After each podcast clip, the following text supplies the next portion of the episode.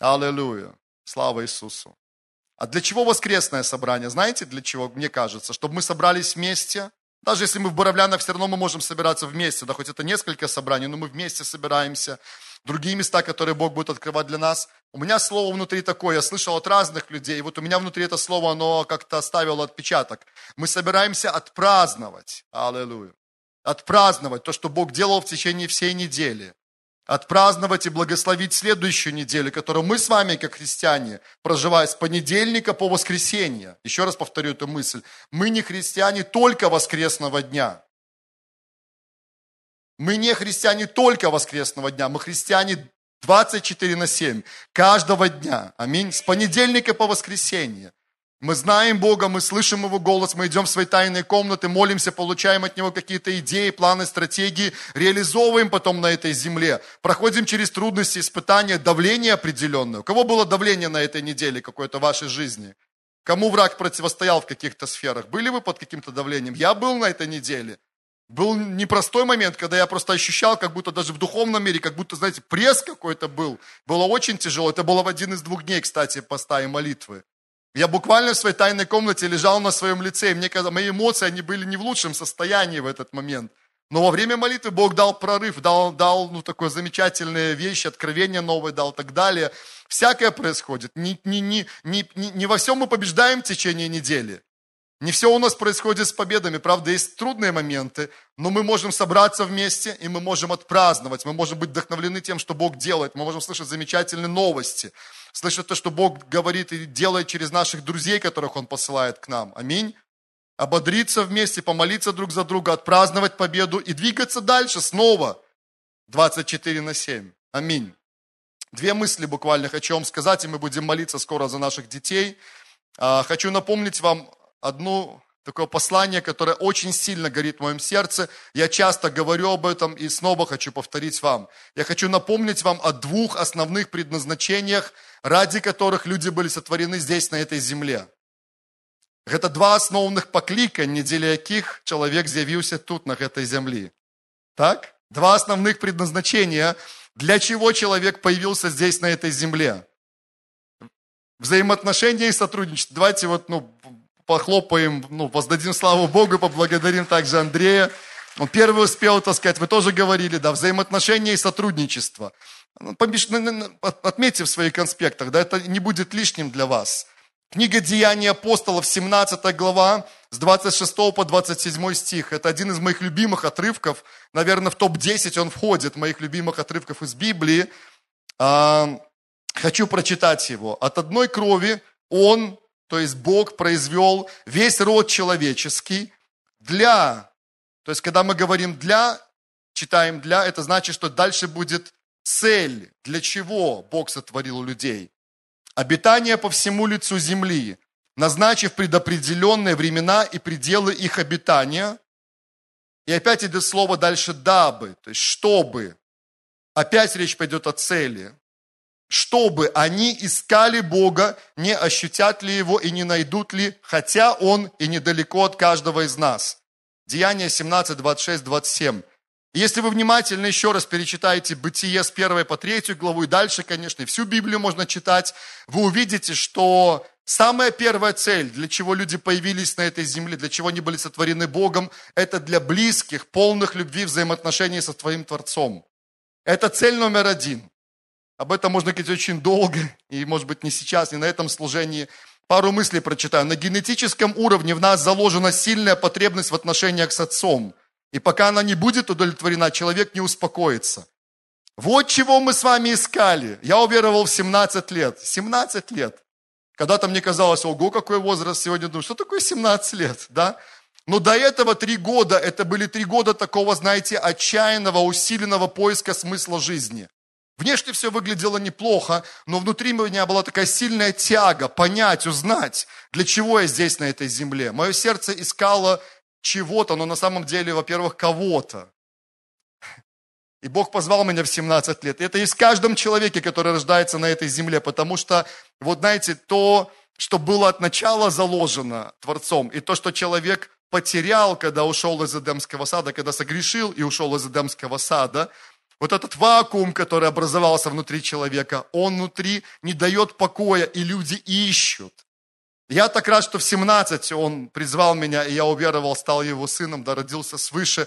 Люди некоторые больший путь проходят, и только там к 70-80 годам обретают Иисуса Христа.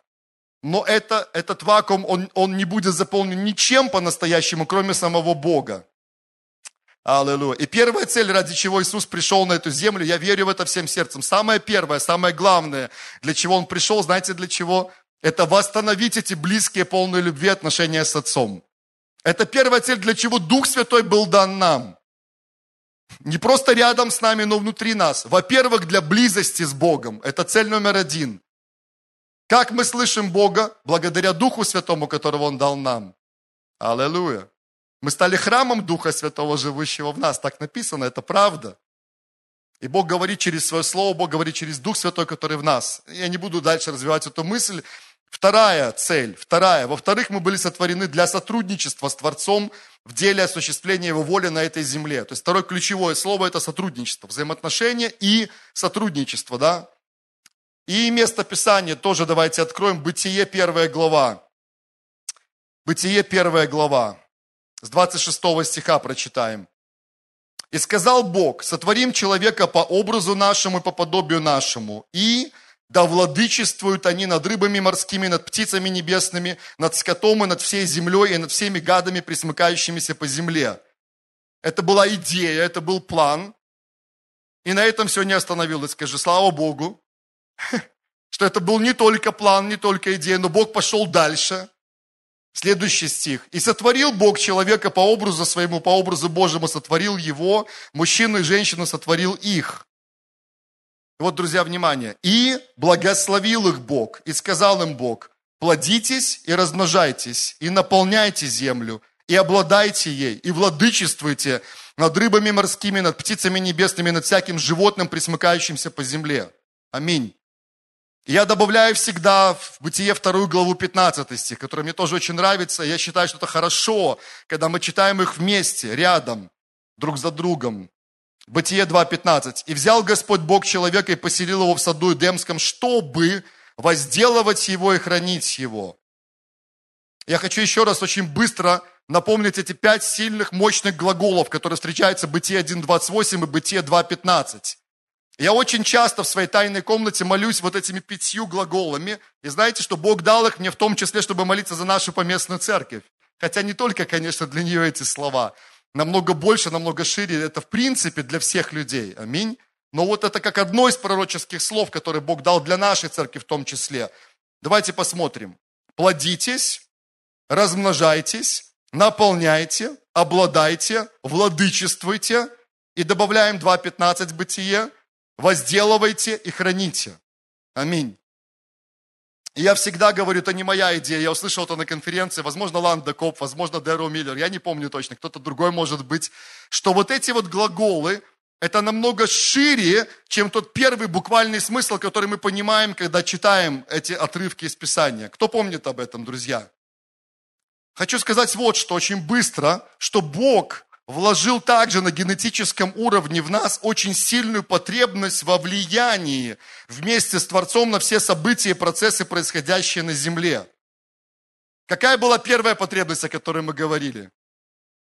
Вспоминайте, взаимоотношения, близость – это первая генетическая потребность на внутреннем уровне каждого из нас. И вторая потребность, давайте еще раз, это что? Влияние. Скажу так, может, необычной фразой – нам, нам прямо, ладно, не буду, не очень хорошая фраза, ладно. Но у нас очень сильное желание внутри, нам прямо мы аж, аж мы не можем, как нам сильно хочется, повлиять на что-то вокруг нас. Да или нет? Если ты жив и ты здесь, на этой земле, тебе хочется на что-то повлиять. Да или нет? Если не так, то что-то уже не то, знаешь, с тобой. Надо как-то так, ну, шекер, да, только потрясти нужно немножко. То, что, о чем Андрей вначале говорил. Нам хочется на что-то, поэтому люди, все люди на этой земле, они пытаются на что-то повлиять, что-то изменить вокруг себя. И послушайте, в принципе, это от Бога, это заложено Богом в нас, это от начала заложено Богом в нас. Почему? Потому что это был его идеальный план. Это был его идеальный план. Он видел такую картину, что люди, которых он сотворил, они будут близко общаться с ним в, в полной любви атмосфере, в отношениях, в диалоге. То, что мы видим в начале, до грехопадения особенно, правда? Мы видим диалог, мы видим близость, мы видим общение. Они будут говорить с Богом, общаться с Ним, они будут задавать Ему вопросы, Он будет отвечать, Он будет задавать вопросы, они будут отвечать. И все это для того, чтобы, узнав Божий план, пойти потом и реализовать его здесь, на этой земле. Это внутри каждого из нас есть. Поэтому мы так много говорим о предназначении, о миссии, о призвании. Поэтому мы смотрим на это шире, чем только на внутри церковную жизнь. Мы говорим, весь мир перед нами, сотворенный Богом. Весь мир перед нами. Я не верю в то, что Бог потерял интерес после того, как люди согрешили, в том, чтобы влиять на этот мир.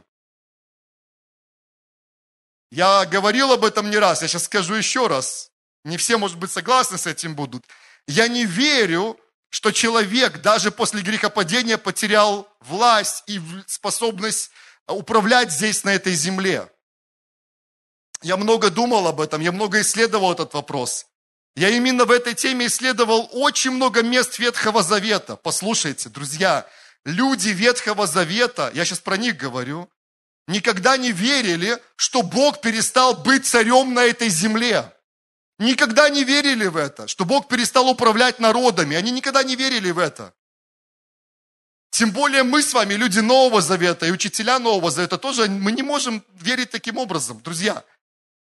Божий интерес на этой земле продолжается. Аллилуйя. Божий план продолжается. Бог продолжает поднимать и низлагать царей. Мы слышали сегодня об этом. Это Бог делает. Его законы и принципы продолжают работать на этой земле. И Божий способ влияния на этой земле остался тем же самым. Основной способ, как он влияет, он влияет, как ты думаешь, через кого? Через человека. Через человека.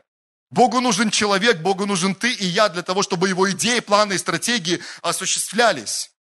Может ли он сделать что-то без человека? Может, он Бог.